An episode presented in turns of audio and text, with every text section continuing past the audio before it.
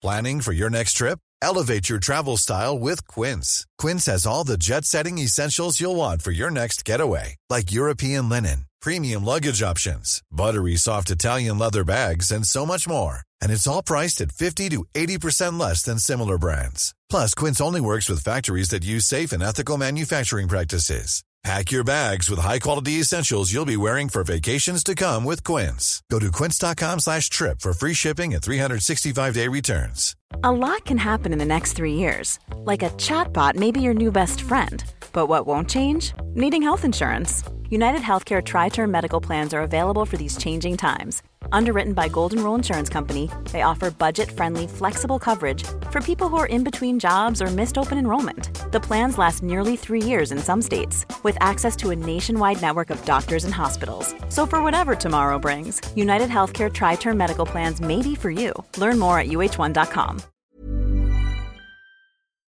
Please note, this podcast is not suitable for children. You're listening to Justice, a podcast series exploring all aspects of the criminal justice system with me, prison philanthropist and founder of One Small Thing, Edwina Grosvenor. I am so angry, not just for myself, but for the thousands of people, or even millions of people, who are fobbed off, who've gone through trauma, and their trauma hasn't been addressed, and they end up in the ground through suicide, or, or they become homeless, or they end up in jail. They have been let down because I think society is just too scared to to deal with traumatized children. Welcome to today's episode of Justice. Um, today we have Dolly Sen on the pod. Welcome, Dolly. My name is Dolly Sen. I'm originally a Londoner, but I live in Great Yarmouth, and I'm a writer, filmmaker, artist, troublemaker, um, and sometimes I do adult work like at mental health research and t- teaching and training. And I met you, Dolly, at a Mind conference, I think it was, wasn't it? Was it Uh, in Camden? Yeah, it was a, a Mind in Camden conference, and I think it, it was actually at the Wellcome. I could be wrong. I think it was about 10 years ago, maybe 15 years well, I, ago. I'll take your word for it Uh, because I don't. I- like I said, I I don't understand time. Nobody really ex- properly explained it to me. no. Yeah. But I remember sitting in the audience. I didn't know you at that time. And you were the first person that I'd ever listened to talk about schizophrenia, why you felt that you'd ended up with this sort of label, with this diagnosis, with these sort of patterns of behavior. And I remember being absolutely blown away. And I think you still remain the only person that I've ever listened to talk so sort of clearly and articulately about sort of what happened to you. Um, so I was keen to sort of get you on today to explore all of that a bit more. Okay. I guess my first question really is where did it all start? When did you first start realizing that sort of things were different for you? Okay. Well, um, I've not had an easy upbringing, not easy childhood. Um, it was quite a tra- traumatic home life, but I did love school. You know, school was my sanctuary, and I um, I loved writing and reading and stuff like that. So, although I had a quite troubled um, childhood, I I kind of threw myself into my schoolwork, and things started to ch- change around about thirteen. I think I guess a lot of things happened.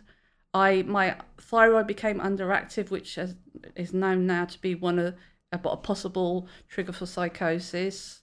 Uh, really? And it was underactive. Underactive, yeah. Yeah, okay. Um, in, in fact, there, there there has been a few studies that say that they, they sh- you should always test, especially women who've come into the psychic psychiatric system, their thyroid levels. It is quite a while ago I read this report, so it was, but it was something like three quarters of women have something up with their thyroid, so it's it has a definite impact. Okay. I also had glandular fever around that time, so I was kind of physically run down. And my sanctuary, which was schools, stopped being a sanctuary by having to deal with bullies. So I had really nowhere for my my my you know my mind to rest because it was being traumatized wherever it, it looked really. Um, and then I kind of um, the kind of I think the final trigger was that my dad tried to strangle me, and not long after I just found myself. I I knew I was becoming withdrawn and depressed. That that much was obvious to me. But um, I was a straight A student, and my grades were going down to B's and C's and D's. And I didn't want to go out anymore. Um, so that was the kind of the, the precursor to actually having hearing voices and and seeing things. When I was 14 and I did this thing, you know, and, you know, many young people now won't understand what this strange thing was, but I used to have a tape deck and listen to the uh, top 30 every Sunday and record um, the Does top. that, does that make me old? Because I remember what a tape cassette Yes. is. Well, yeah, I'm afraid it does. So the younger generation who might be listening, we had things called tape cassettes Yes. that we'd put into machines and listen to music. yes, So- we um, yeah we had to kind of um, basically the idea was to press record and play on this tape deck when your favorite song came on, and you didn't want to get the um, DJ's voice into into the thing. Some but I timing was everything. Yeah, timing I remember was- it so well. Me back. yeah, so that that that was you know that was the um and I was doing that and then suddenly I heard a voice that wasn't um part of the radio um program and I thought it was must be you know like uh, another channel kind of invading and I unplugged the radio but I could still hear this voice and it only lasted just a couple of minutes and I wasn't really sure what to make of it um it unsettled me but like, but like I said I, wasn't sure what to make of it but the next day the voice came back and that voice really hasn't basically hasn't left me since. Um, When it came back, was it again through the cassette, or was it just happening? no, it was just like there was. It was just like it, uh, um, a disembodied voice in the room. Can and you it- describe the voice? Yes, it was. It mind. sounded very dem- demonic, like very gravelly and very deep. And it did say it was. It did say it was. It, it was uh, a demon, and it's it. It was just saying stuff like, um, "You have to. You, you have to kill yourself because if you don't kill yourself, your brothers and sisters would die." Um, and you know, when you're at that age and you don't understand what psychosis is and stuff like that, it, you believe that you're hearing a demon speaking to you and that was that the kind of first full day of hearing voices and then in the next few days after that I began to have, to have visual things first of all it was just shadows kind of intruding uh, my eye line but then it became um, full demonic faces coming uh, coming out of walls and it, um, in mirrors and stuff like that and also I can't remember what kind of um, disaster was happening at the time but uh, there was a disaster on the on the TV news, and the voices were saying I was responsible for it. And then I, I got I got a sense that the the reporters were saying I was responsible for it. So it was. Now I was being told by this demon that I should kill myself, and I really thought to save my my um, siblings, that's what I had to do. So a week after I started to hear voices, I attempted suicide for the first time And you were uh, 14. when I was 14. Yeah. But I had that kind of home life. I couldn't go to my parents to talk to them about either the um, the voices. Um, I mean, my mother was my mother was deaf and quite you know in denial about the home situation anyway, um, and quite and she was more um, more dependent on me than I was on her. You know, emotionally dependent on me, and I felt I couldn't go to her. And my dad was, you know, the abusive one in the in the family, so I couldn't go to him. So I, I didn't tell them about the voices, and I didn't tell them.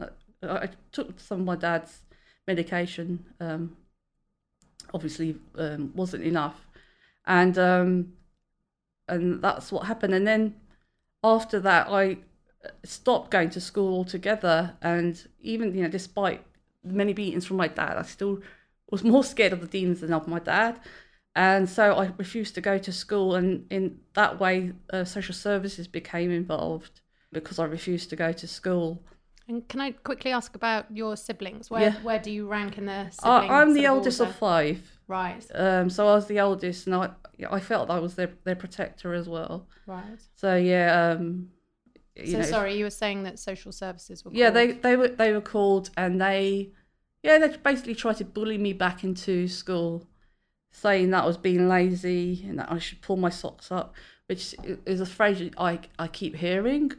I really don't understand this possession, you know, obsession with socks and mental health. it's I, I can't make the the connection. Where is it? Yeah, and um And- they presumably knew about your home life. Well, yeah, I've been. I was part of. You know, I, I had social service involvement throughout my whole life. You know, Yeah. I, I, I was taken out of the home environment a couple of times Went to care. uh, into care, but I, I, I was quite young. I, was, I think my baby, my brother was a baby, so that would make me four or five, and I don't remember how long for. And I've been trying to get my social service record, but uh, funnily enough, it's disappeared. So I, I don't know how long I was in care for but, uh, with my sister, but um, Is it important for you to know? I want to know. Yeah, I want to know what they thought was happening in the family, and what what they what they were going to do about it because they didn't protect. You know, social service didn't protect me or my brothers and sisters. So I couldn't understand why they were there there except to tell me off for not doing things. You know, that's what was my perception as a young person. Hmm. And the sounds and the voices, did they ever match up with the face? Or was it sort of one thing? Or was it two separate entities? there was multiple entities. I mean, th- th- that one voice became many soon after. But I, I never wanted to put a face to it. It just made it. It felt like it made it more real. And it's only recently that I can kind of say yes, these voices are connected to this this experience. And but it's not a, it's, not a straightforward thing because psychosis likes to work in kind of um, indirectly and in metaphor. So it was only when you know you know if, I'll give an example when I teach about thinking I was Jesus. Um, that's later on in my life. But when I say to people, I know now when I have those those thoughts, it's because I'm feeling powerless in my life because Jesus is a powerful figure. So that's that's the connection with that. And the voices I heard were, you know, mostly um, abusive, telling me that I, I wasn't um, worth anything. I should be dead. You know, nobody cares. And those were the things said by my abusers. So the voices didn't sound like my abusers, but they used the words of my abusers. Right. And so, how old were you when you got the diagnosis, or ha- what was the sort of passage of time between sort of going to school and the social services are involved, and you're checking out of school sort of mentally? Um, At what point did they give well, you I had diagnosis? I I don't know what my first diagnosis was because I was still a child. Social services arranged uh, an appointment with a child psychiatrist at King's College Hospital in South London, and I went there. and I should have known better because I was waiting in the waiting room with my mum, and uh, uh, I think a twelve or thirteen year old um, girl came out crying. I should have known, should have gone in there, but she was a horrible woman, the um, child psychiatrist, and she said to me, the first thing she said to me, she didn't even make eye contact with me. She said, "What's wrong with you then?" And I wanted, you know, I was so desperate to talk about my experience to someone, and I just realised can't talk to her about it. Um, and she, yeah, she ruined it. If I, I think if I had had a more positive uh, um, connection with somebody at that time, my my road, my life route would have taken a different direction. But what did I learn from that? I learned not to trust people and not to trust professionals, thanks to her. So um, she did diagnose me, but I don't know what of because I was, you know, 14 and I, funnily enough, can't access those records either. so, who was the first person you opened up to and told that, about the voices and the hallucinations? Um, well, with this first psychiatrist, I only skirted around it. I wasn't entirely truthful with her because I didn't want to have anything to do with her. I wanted to get out of that room very quickly. Um, basically, from you know fourteen to seventeen, I just literally just sat in my room doing nothing because I was too scared to leave my room. Basically, but around about seventeen, I got, the voices stopped for a little while. They stopped for about a year or so. Mm, Do you know why?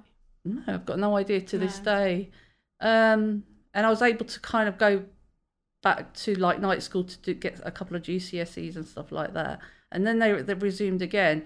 And my, my kind of upbringing was like you don't tell the outside world anything. You don't tell anyone anything. And I took that to heart. And even though I was going through hell, I told nobody actually until I was 21 uh, uh, uh, about what was really going on. And who who was that? Um, it was my G- GP at the time. So you saw this psychiatrist, lost your faith in professional. Yes. And then was the next time you had contact with the sort of medical world when you were 21? Yes. GP. Okay. Yes. I mean, people were trying to, you know, forced me to do all sorts of stuff like go back to school and And pull try- your socks up and go for a walk. Yeah, exactly. Have a Get bath, some fresh air. have a cup of tea. light a candle. Yeah, light a candle. Um, None of them worked. Funny enough, you don't read that stuff in actual um, uh, the books that you have to do your training with. It's those things aren't in the treatment section, so No. it's a funny thing. So tell me about that GP and why they were. Different. Well, I was just getting desperate, um, and my mum said she was unable to cope with me, and I was becoming quite. Uh, I was very paranoid. I was becoming paranoid for my brothers and sisters, and I would I would tell them to f off, and you know that I would accuse them of trying to hurt me, and they were becoming scared of me, and I could see that. So I think I that that um that was the kind of trigger to go and ask for help. Um, so I said to the GP, I- I really can't cope with my mental health anymore. Um, that I want to kill myself because I don't know what to do next. And he said, Well, I, um, I'm going to put you on antidepressants. And he put me on antidepressants. Nothing really changed. Um, he put me on a different antidepressant. Nothing really changed. Did he ever ask you what was going on in your life or what might have happened? No. No, Okay, he so lots of drugs. lots of drugs. Um, and then he added an, an antipsychotic into the mix, and all that did was make me feel very tired and dis- more disconnected from myself. And it was nothing was really um, improving. And then when I was 22, it kind of things came to a head, and I tried to jump out. I mean, I the family lived in a third floor flat, and I tried to jump out the window, and my mum pulled me, and my brother pulled me back in and my mum said you you you have to do something about it um so i went back to the gp and, and told him what had happened. He said okay i'm referring you to our local um, community mental health team. And then i had six weeks of counselling and they did ask me what was happening in, in my family life. But what i remember of that and this is over 20 years ago is that i just felt like um they did, didn't really want to deal with that aspect, What the home life aspect? the home life a- a- aspect. And do you think why? Because it's too difficult to listen to, or do you think they were just like, oh gosh, another person with so many problems? Why do you think they didn't want to ask? Do you think it's training? I think it's partly to do with training because otherwise, um, we, I mean, they told you it's a medical thing and it's all to do with what what's happening in the brain, um, and they can't really. I think they're too scared to look beyond that because you know, it might might ask them to be a bit more human, which you know seems to be a difficult thing for some professionals. Mm. And um, yeah, so I just told them what was happening. This particular nurse, what was happening, and he he just said that I was overgeneralizing my feelings, that I was kind of projecting because I wasn't trust. I mean, I had no point in my in life be- before then where I learnt to trust people. So where uh, I didn't trust people, so he said I was overgeneralizing and and tarring everyone with the same brush, but I didn't know how to do it, you know, any otherwise. And it was all like I was, um, he was individualizing everything and kind of putting all the responsibility on, back onto my lap. Right. Uh, like uh, you, what you should have dealt with it differently. Yes, or... yes. Uh, and then um, not not long after that, I, had my first um, hospital stay, and again the, the same thing happened. I I said to the psychiatrist, and I remember this very vividly. Um, I need some help with my housing. I need to be taken out of the housing situation, family situation, and have help with my housing. And the psychiatrist said that that's not my job. I'm not a social worker. And I said, well, can you refer me to a social worker? Oh, we don't do that here. Wow. We'll just give you meds to cut to take the edge off. That's what I remember him saying. And yeah, And when you say hospital stay, is that what we know as someone being sectioned under the I Mental Health Act or not? it's similar. I mean, I wasn't sectioned the first time. Um, I, I had sections after that, but the first time, I, yeah, like I knew I, I was unsafe around my family and myself, so I, I uh, agreed with my um, psychiatric nurse that I needed to be in hospital. Um, yeah, and you, I was told by the psychiatrist who assessed me that it would be a, a a- you know, peaceful sanctuary. And when I went in, it What was the hospital? yes, Right. I was so naive, and there was literally flying chairs as I entered the, the ward. Um, you know, I said, "Yeah, this sanctuary, where is it?" Yeah. this doesn't look very peaceful. No. So yeah, it, it, it's it's very hard to be lied to all the time, really, um, especially when you're that vulnerable. You're listening to Justice with Edwina Grosvenor. Tired of ads interrupting your gripping investigations? Good news. Ad-free listening is available on Amazon Music for all the music plus top podcasts included with your Prime membership. Ads shouldn't be the scariest thing about true crime. Start listening by downloading the Amazon Music app for free or go to amazon.com slash true crime ad free. That's amazon.com slash true crime ad free to catch up on the latest episodes without the ads. Normally, being a little extra might be a bit much, but not when it comes to healthcare. That's why United Healthcare's Health Protector Guard fixed indemnity insurance plans, underwritten by Golden Rule Insurance Company, supplement your primary plan so you manage out of pocket costs. Learn more at uh1.com. There's never been a faster or easier way to start your weight loss journey than with PlushCare. PlushCare accepts most insurance plans and gives you online access to board-certified physicians who can prescribe FDA-approved weight loss medications like Wegovy and Zepbound for those who qualify. Take charge of your health and speak with a board-certified physician about a weight loss plan that's right for you. Get started today at plushcare.com slash weight loss. That's plushcare.com slash weight loss. plushcare.com slash weight loss. And when you say that you knew that you were sort of becoming a danger to the people around you, I'm just interested to know if you can articulate what that feels like. So it was almost like a mind body split. You knew that you were being scary to people. Mm. Did you want to be or not? Did I'm just trying to work out Well, like, for you what that sort of just- felt like. Was Yeah, it? just felt like a war, really, because I was having voices tell me that I should kill my dad. Um, I mean, the reason I was asked to go into hospital, I think if I said no, I would have been sectioned. I had a knife and I was ready to attack my dad, so that's that was the, the trigger for the, my first hospital stay. Yeah, and they knew he was abusing you or Yes. had. At any point, was that addressed by anyone? No. So yeah, so I I, it, I just felt like I was being torn. My, my my just not my brain, my heart was being torn in all directions. That um, I had this this kind of compulsive voice telling me to, that I that this was the only way to save myself and save my family was to kill my dad, and um, and then but I at the same time didn't want to do you know physically do that. And it was you know do i or don't i do i and it, it's almost like you're you're because you're going you don't know whether to go forward or backward you're you're just stuck. Um and i and i think um my dad uh, um had spat on me and i thought that was the last straw. That kind of that, that to and fro kind of said okay let's do it. Um but um luckily on on well yeah luckily um i had an appointment to see uh, my my psychiatric nurse that day and um told him what i was going to do. And so he said i think you need to go into hospital And still, no one did anything about no your father, and they knew. i mean i have gone to appointments with uh bruises on my face um and they don't even ask why What? And they don't ask why, but I ask why a lot. So, yeah what do you think it is? Do you think it is just people feeling overwhelmed? I mean, not that that's, you know, okay. I just don't understand.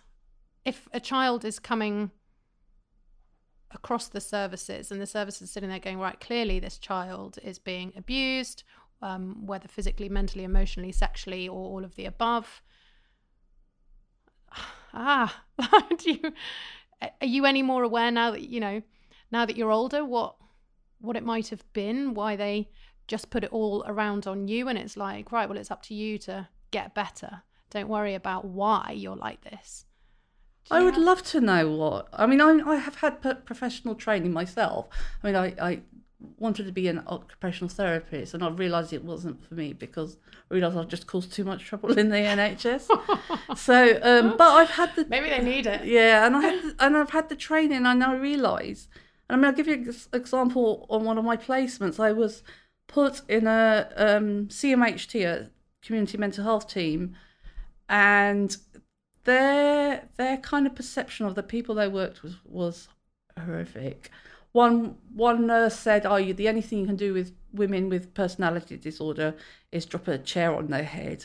Oh wow. Um, and I actually reported that, and because I reported that, nobody spoke to me in that office, and, I, and that's what I mean. I think you're kind of you're almost bullied into behaving in that horrible way, you know, or you lose your job, or you don't want to work there. It's uh, I mean the good people leave. Most of the good people leave. Some, have, you know, have got the strength of will to stay and keep fighting, but most good, m- most of the good ones leave. And I'm, and I remember being on a um, a- morning meeting, and then this, they were talking about another patient uh, with uh, a woman with personality disorder, um, and sh- um, she was in crisis because she had just been raped because she was she, she had problems with alcohol, so she was um while she was unconscious, she was raped, and they were making fun of her, and I just was so shocked. And I said, oh, know, yeah, that was one of the th- reasons I, I, I, I don't want to, to work in this system. Yeah. I, I would, I would either break down myself, or, or I would, you know, I, don't, I would, I would get sacked very Yeah. quickly. You'd end up doing something that probably wouldn't be a good idea. Yeah. So, so what diagnoses were you given over your over your life so far? What Okay, have you, I've- what have you been slapped with? The first one was um, psychotic depression. Right. I've had um, um, uh, schizophrenia, paranoid schizophrenia, and because I wanted to, and I, this was when I get creative, I get quite high, and I met with a different psychiatrist, and this seems to me that you know, if you meet a different psychiatrist, you get a different diagnosis. Like they have their pet diagnoses. And um, just because I said I wanted to go to London Zoo and rescue all the animals and take them for a trip round London, they thought I was bipolar. I mean, just that those Very few generous, words. I'd say. Yeah, that's the- Ambitious. Yeah. Well, yeah. they- Well, that is, it's a very ambitious thing. Yeah. Um, obviously, I, I didn't do it. I mean, I, I was so so high, high. I didn't really get to the right zoo. Yeah. When you say hi, I mean, just you know, fe- feeling very elated. okay, Yeah. but you weren't like on medication or taking drugs. I was on. I was on um, You were mood, on- mood stabilizers for bipolar. Okay. Um, So you were legally high. Yeah, because like in the last, uh, say, eighteen years, I've kind of had a bit more of a life. Um, I've had GPs who say to me, "Oh, this is your diagnosis, but I'm going to give you the one of um, uh, psychotic depression because if I give you, if you have schizophrenia, you won't be able to do a lot of things, you know, work wise. If you had to declare it, you know, you wouldn't be able to drive and stuff like that. So they they said it doesn't matter, you know, it's the same treatment. So we we will give you that diagnosis so your life is easier, and I'm thankful for that actually. Right. Yeah. So in the end, you were given, just to recap, um, psychotic depression, Yes. bipolar. Yeah. What was the other one? Schizophrenia, Schizophrenia. paranoid schizophrenia, Right, and back to um, psychotic depression. Right, so that was sort of four. Yeah. And I'm not even going to ask you what the difference is between all of those because we'll probably be here all day.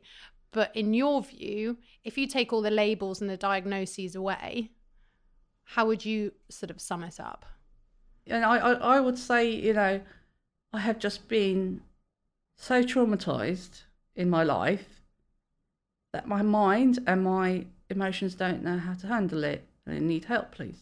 That's how, how simple I would uh, have kept it, really.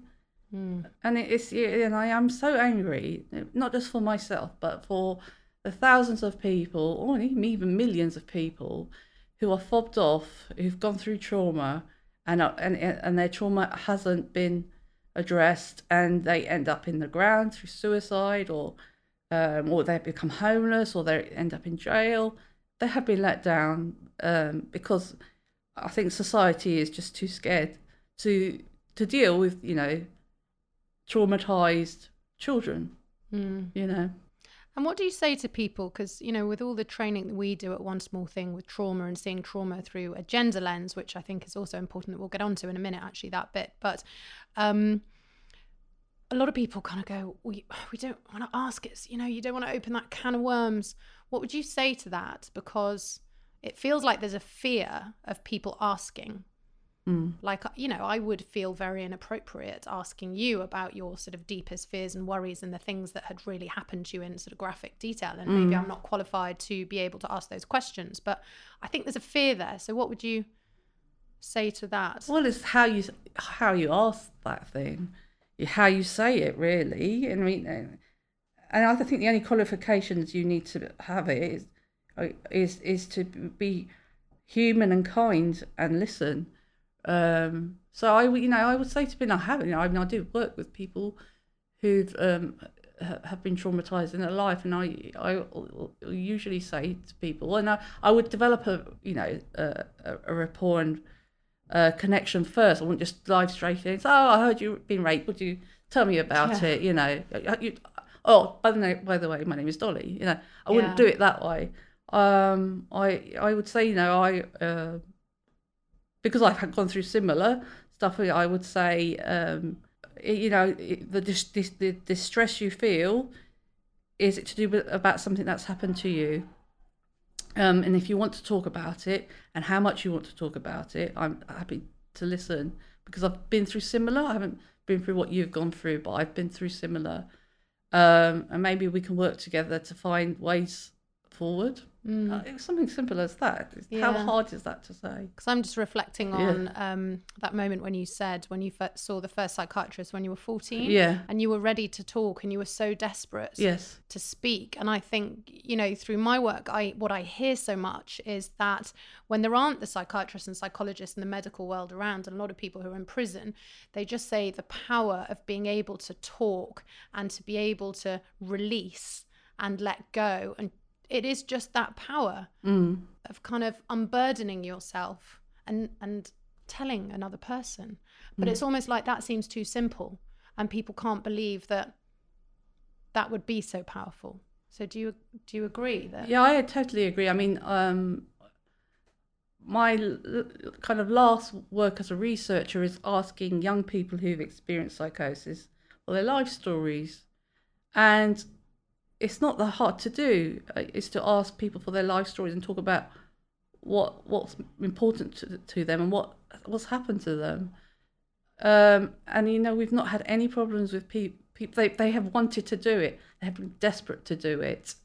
Um, they want their stories heard instead of being taken into a room where they, you know, their story is is smothered really, and labels are put there in in, in- place. So we we were, you know we interviewed some a load of young people with uh, psychosis, and they said this is the first time being able to talk about what's happened, Mm. and that shouldn't be the way. It shouldn't be you know like five years down the line, three years down the line, or even fifty years down the line for some people. So do you think diagnoses are because some people say they're helpful. Some people go oh i'm not crazy. I've got this thing and it's recognized by the mm. medical world. So that mm. makes some people feel better. Mm. And then other people find it really unhelpful because as you say it labels you with all these things. And actually i imagine i'm certainly no doctor i should imagine there's lots of different types of schizophrenia. I'm sure like if you have 10 schizophrenic people in a room they all have different things going on right? I mean mm-hmm. maybe not but do you find the diagnosis side of things helpful Yeah, it's it's complicated because um, thanks to the diagnosis, I was able to have you know you know be have benefits, you know, um, disabled benefits because I you know when I was at, at my unwellest, I couldn't work. So what was I supposed to do um, with with regards to money? So having a diagnosis, you know, we have a system um, in this country where you only get support if you're diagnosed. So yeah because i guess you're not in the Yeah. system unless you are diagnosed Yes, exactly. So, how do you help people without a di- diagnosis? That's a question to ask. Mm.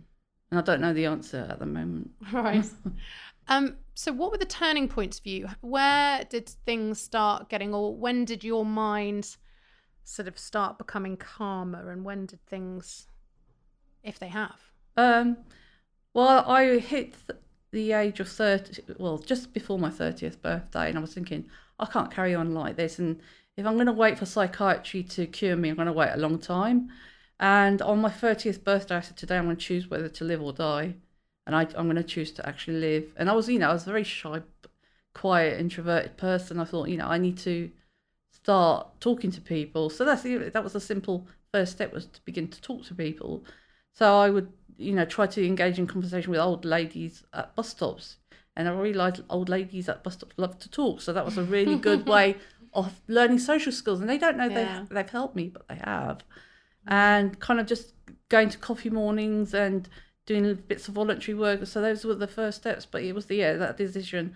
I mean, I am, you know, my, my mind's still chaotic and my emotions are really still painful, but I have to try and do something about my situation. And um, and it was at these coffee mornings I met uh, my first publisher who said, you know, send me some of your work, and I did. And that that kind of first first book published has uh, started off a ball rolling that has not really stopped since. What was the name of your first book and what do you write about? book is called The World is Full of Laughter, and I wrote wrote about the first yeah first thirty years of my life. So it's my childhood, my experience of psychosis, my um my um being in the mental health system, and me deciding to to do something about my life really. And why So- did you call it The World is Full of Laughter when it doesn't sound like. Um, basically because my people laugh. Um, well, people said that you know I write write about some really painful stuff, but I do it with humour. Yeah. So that, that's partly the reason. But um, the the second reason was my dad um was a you know singer, musician, and actor. He always wanted to be a comedian. So it was um. People always say, "Oh, it must be you, you know your house must be full of laughter all the time," and it wasn't. So it was a kind of a bit of an ironic title. Um, but you know, I do end the book with me laughing, so so maybe it is.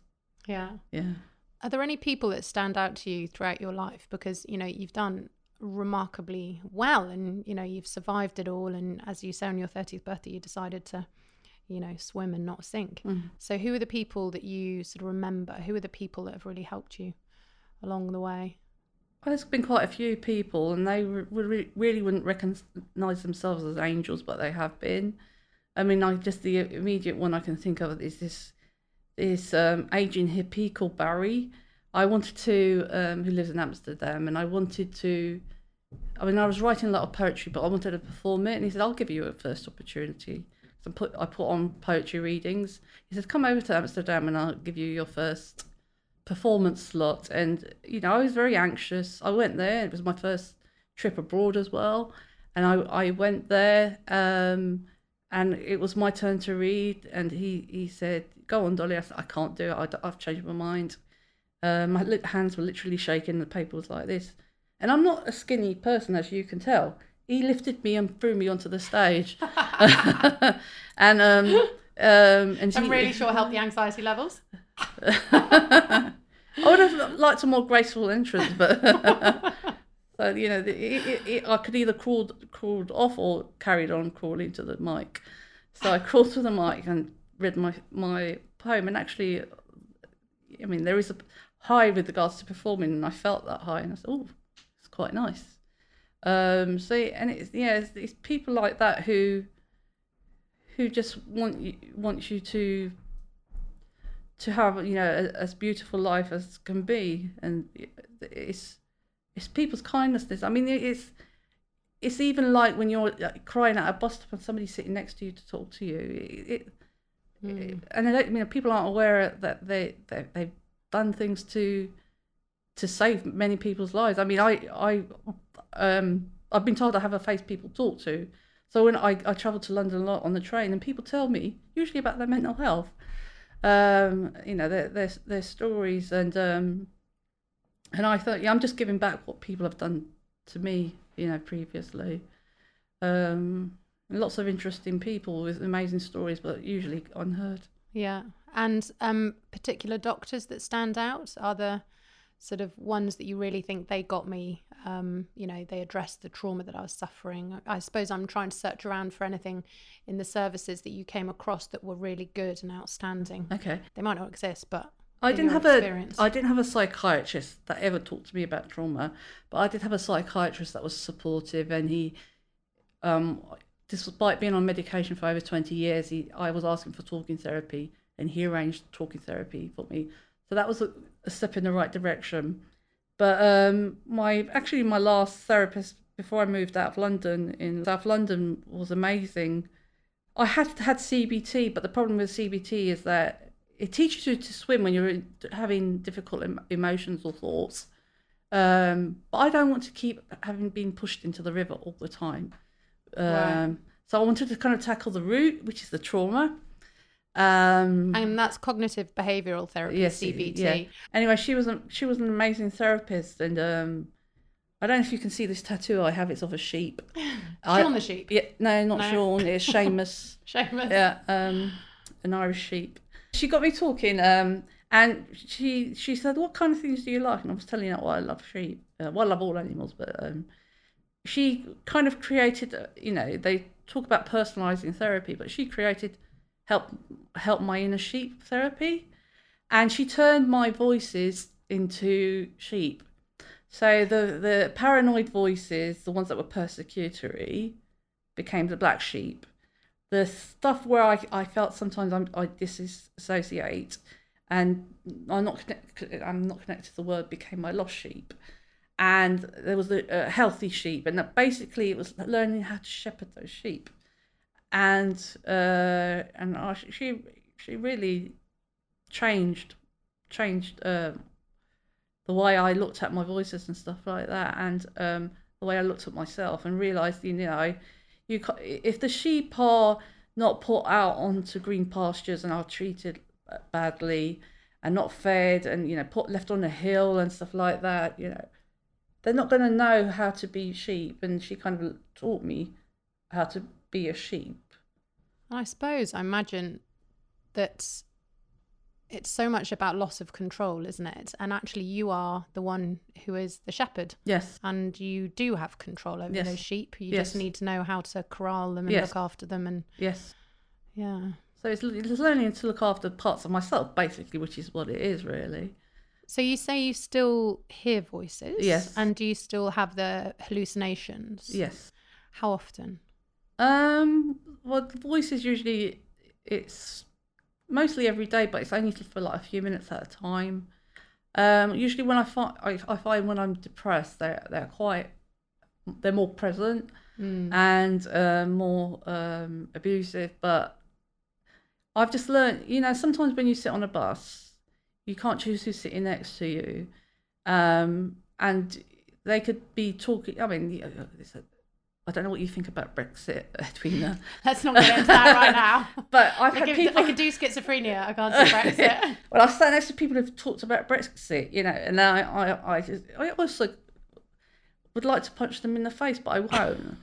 and um, so I- it's, it's learning how to how to sit with a difficult passenger, pass, fellow passenger, and that's what I, I I've done. Yeah, so I I can cope with my voices better than Brexit. Like, you know.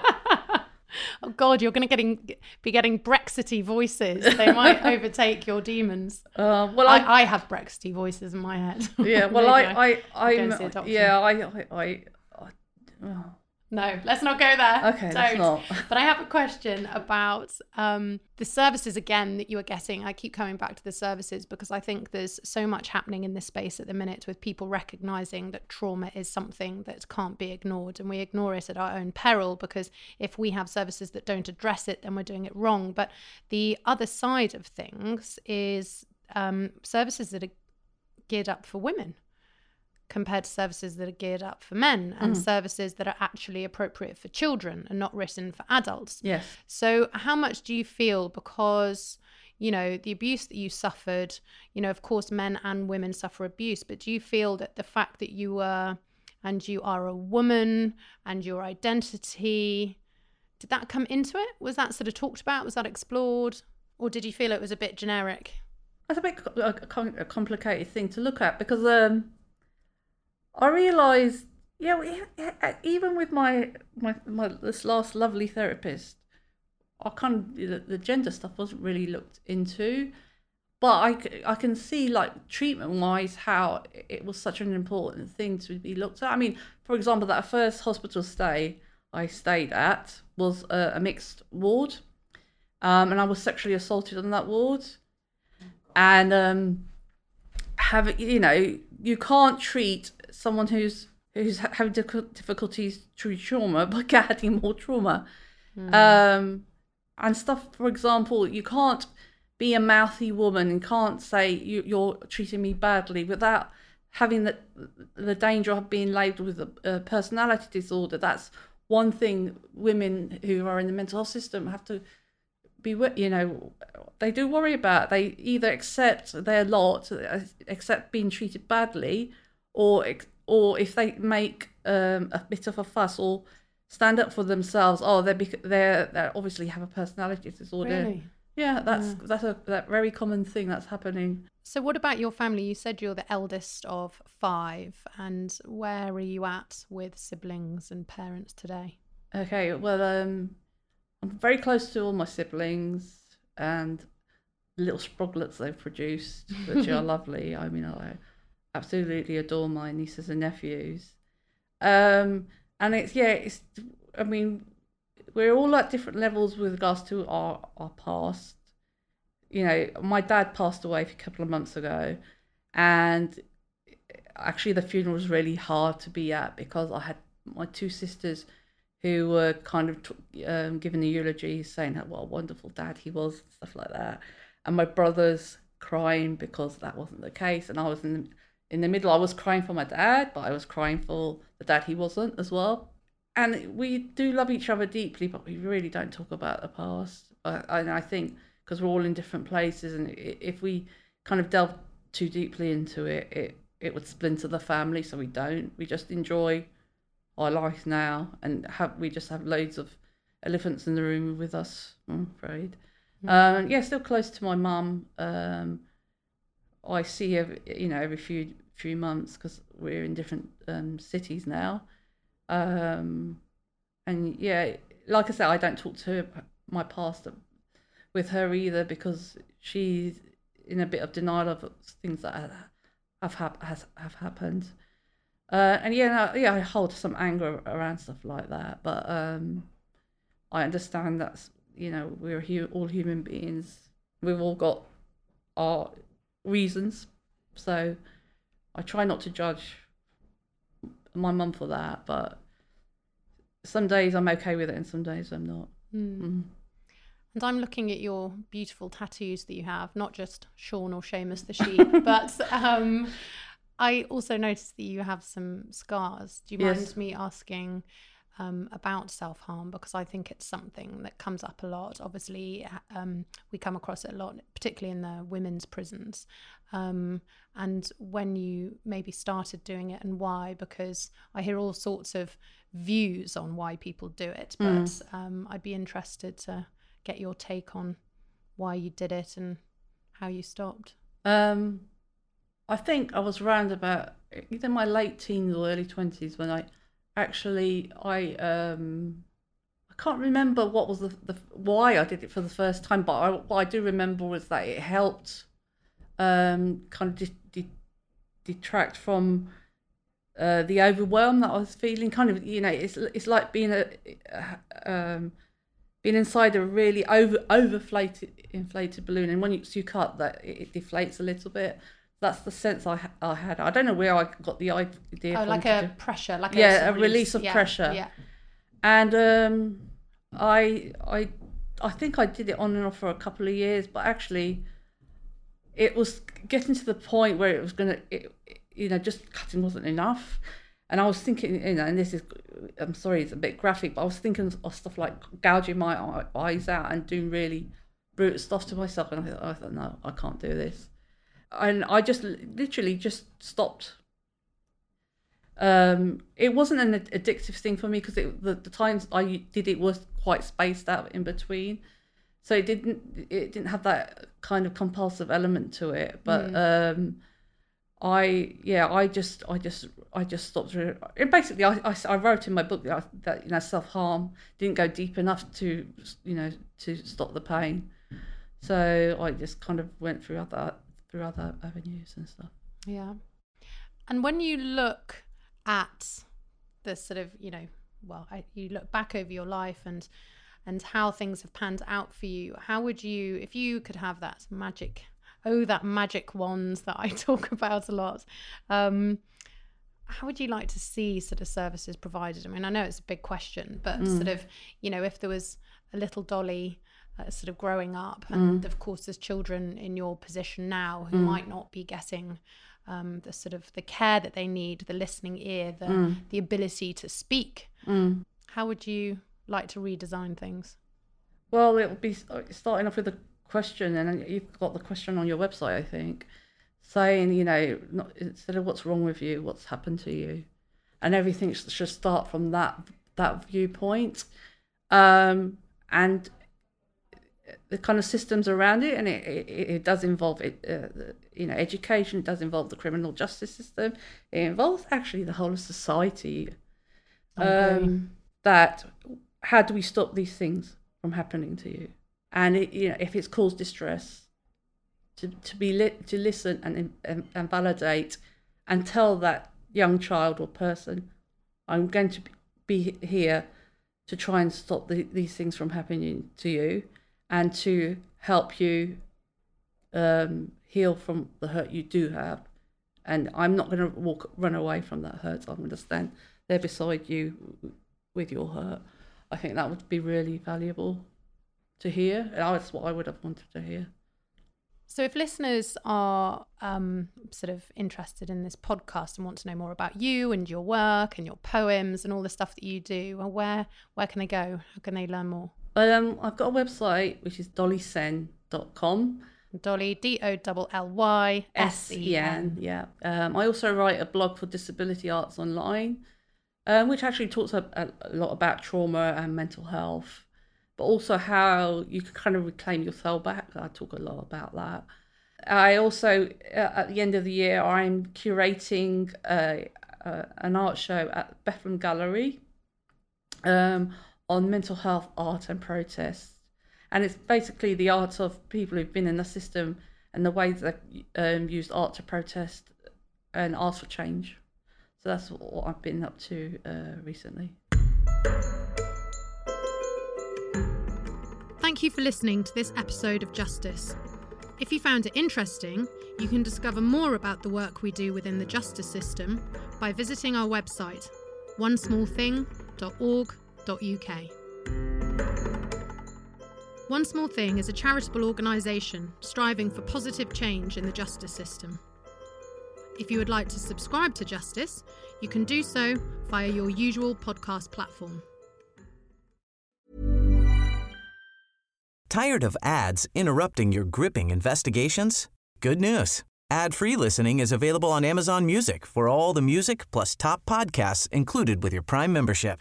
Ads shouldn't be the scariest thing about true crime. Start listening by downloading the Amazon Music app for free or go to amazon.com slash true crime ad free. That's amazon.com slash true crime ad free to catch up on the latest episodes without the ads. Normally, being a little extra might be a bit much, but not when it comes to healthcare. That's why United Healthcare's Health Protector Guard fixed indemnity insurance plans, underwritten by Golden Rule Insurance Company, supplement your primary plan so you manage out of pocket costs. Learn more at uh1.com.